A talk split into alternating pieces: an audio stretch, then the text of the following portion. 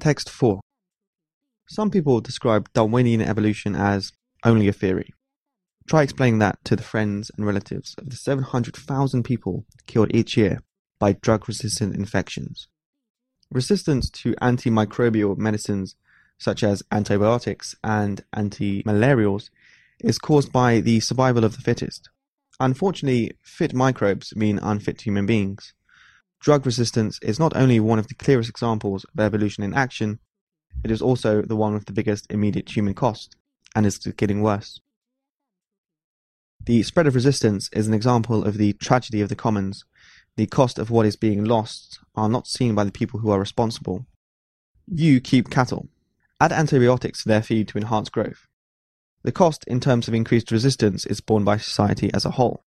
You have a sore throat take antibiotics in case it is bacterial. If it is viral and hence untreatable by drugs, no harm done, except to someone else who later catches a resistant infection.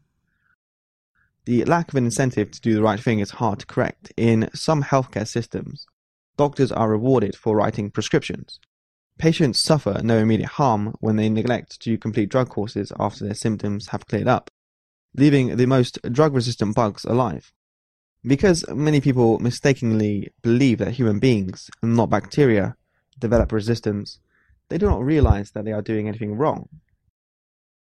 If you cannot easily change behavior, can you create new drugs instead? Perversely, the market fails here too.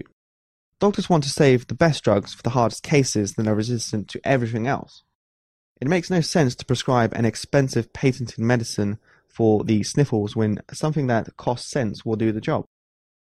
Reserving new drugs for emergencies is sensible public policy, but it keeps sales low and therefore discourages drug firms from research and development.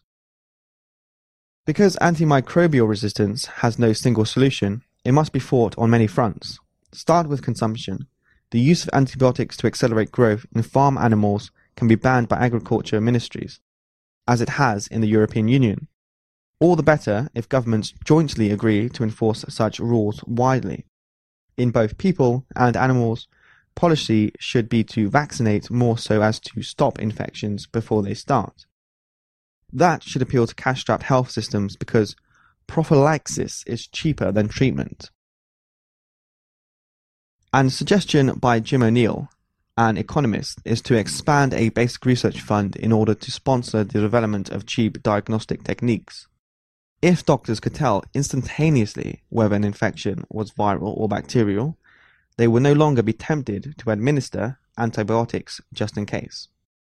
If they knew which antibiotics would eradicate an infection, they could avoid prescribing a drug that suffers from partial resistance, and thereby limit the further selection of resistant strains. Enough time has been wasted issuing warnings about antibiotic resistance. The moment has come to do something about it.